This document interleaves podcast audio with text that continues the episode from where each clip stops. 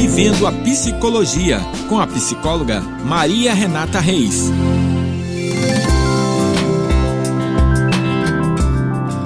Olá, sou Maria Renata Reis, psicóloga e neuropsicóloga.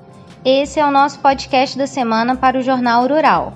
Essa semana eu vou falar sobre um assunto importante para refletirmos: a dependência emocional, sendo ela em uma relação de casal ou em qualquer outra relação.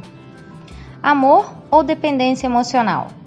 Na música Wave do Tom Jobim, temos um trecho que diz: Fundamental é mesmo o amor, é impossível ser feliz sozinho. Será mesmo? Por muitas vezes, de maneira inconsciente, nos conectamos com o outro a partir da necessidade que temos de buscar o amor, carinho, reconhecimento, aprovação, proteção, entre outras coisas.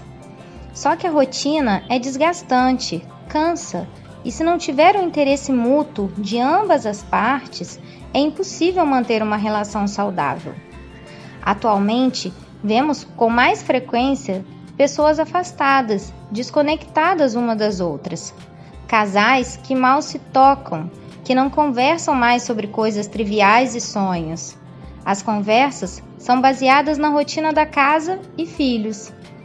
Casais que não sentem mais prazer na presença do outro, que não riem mais juntos, que não se tocam ou até mesmo nem dormem mais no mesmo quarto. E aí a gente se pergunta: por que, que ainda estão juntos? Muitos são os motivos pelos quais as pessoas permanecem em uma relação sem estar bem com a mesma.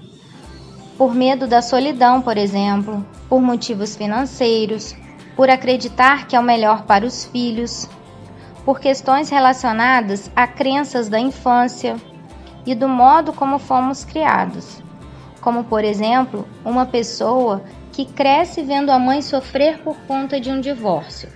E aí a mãe sofre por anos e anos e relata todo o seu sofrimento para os filhos, mesmo que de forma inconsciente.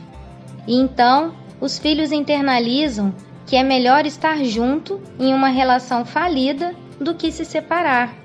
Crescem e mantêm o mesmo padrão de repetição que viram durante a sua infância. Temos também a geração mais antiga, onde as mulheres foram criadas para o casamento, e uma mulher que não se casa não tem o seu valor perante a sociedade, pois uma mulher só pode ser completa com o marido e filhos juntos. É esse tipo de crença que faz com que as mulheres, ou até mesmo os homens, fiquem presos às relações. Todos esses são os motivos para que as pessoas mantenham uma relação que não existe mais. Mas hoje eu falarei especificamente sobre a dependência emocional. O que é a dependência emocional? Uma definição mais clara e ligada à psicologia diz que a codependência ou a dependência emocional é uma condição psicológica ou um relacionamento no qual a pessoa é controlada e manipulada por outra, que é afetada por uma condição patológica. Nesse sentido, a dependência emocional já poderia ser considerada patológica por si só, o que exige cuidados e tratamento, que nem sempre é o caso, porém é importante considerar essa possibilidade.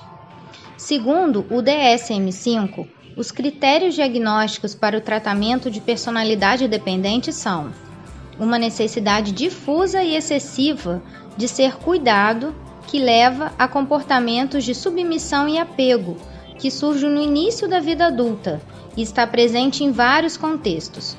Por exemplo, 1. Um, tem dificuldade de tomar decisões cotidianas sem uma quantidade excessiva de conselhos do outro. 2. Precisa que o outro assuma a responsabilidade pela maior parte das principais áreas da sua vida. 3 tem dificuldade em manifestar desacordo com o outro devido ao medo de perder o apoio ou a aprovação.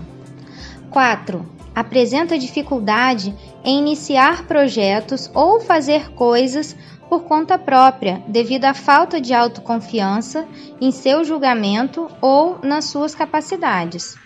5. Vai a extremos para obter carinho e apoio do outro, a ponto de se colocar à disposição para fazer coisas desagradáveis. 6. Sente-se desconfortável ou desamparado quando sozinho, devido a temores exagerados de ser incapaz de cuidar de si mesmo. 7. Busca com urgência outro relacionamento como fonte de cuidado e amparo, logo após um término de relacionamento íntimo. 8. Tem preocupações irreais com medos de ser abandonado à própria sorte. Esses são só alguns exemplos. Então, como lidar com essa dependência emocional? Ter consciência da dependência emocional é a primeira coisa, o primeiro passo para começar a superar os sentimentos. Sem ter consciência do que está acontecendo, tudo vai continuar como está e o sofrimento só tende a aumentar. Quando uma mudança for buscada, ela pode ocorrer com a criação de mais autoestima, autovalorização e com a ajuda de psicoterapia, dando outros e a fazer reconheça o seu valor próprio e trabalhe para aumentar a autoestima, que pode ser melhorada com foco em pensamentos positivos sobre si mesmo, percebendo suas limitações, bem como as suas conquistas também estabelecendo metas e objetivos, ajudando outros e fazendo o que te faz se sentir bem. Aceite as suas decisões e observe a sua capacidade de fazer o que é melhor para você. Perceba que você tem um controle de si. Com o controle de si, inclui o controle dos seus sentimentos, emoções e ações. Algumas vezes acontecem eventos na vida que são incontroláveis, mas você precisa perceber o que pode controlar. Não permita que outra pessoa controle o caminho que você deve seguir.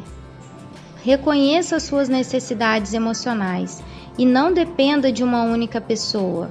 Ou seja, trabalhe para construir uma rede de relacionamentos, amizades, colegas, familiares e também considere a importância de fazer terapia. Afinal, na terapia podemos falar coisas que não falaríamos em outro tipo de relacionamento. Não programe o seu dia a dia dependendo da outra pessoa. Perceba que você possui necessidades que são importantes e você precisa ter controle da sua própria vida e fazer as suas coisas independente do outro. Você pode se comprometer e reconhecer as necessidades do outro, mas você tem que se lembrar igualmente que você tem que viver a sua vida para além do relacionamento. Esse foi o podcast da semana. Eu sou a psicóloga Maria Renata Reis. Me sigam no Instagram, arroba Reis e Facebook. Até a próxima!